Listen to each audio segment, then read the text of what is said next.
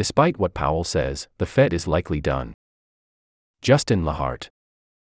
Federal Reserve Chief left the central bank's options open, in part to prevent investors from asking the next question when will the Fed cut?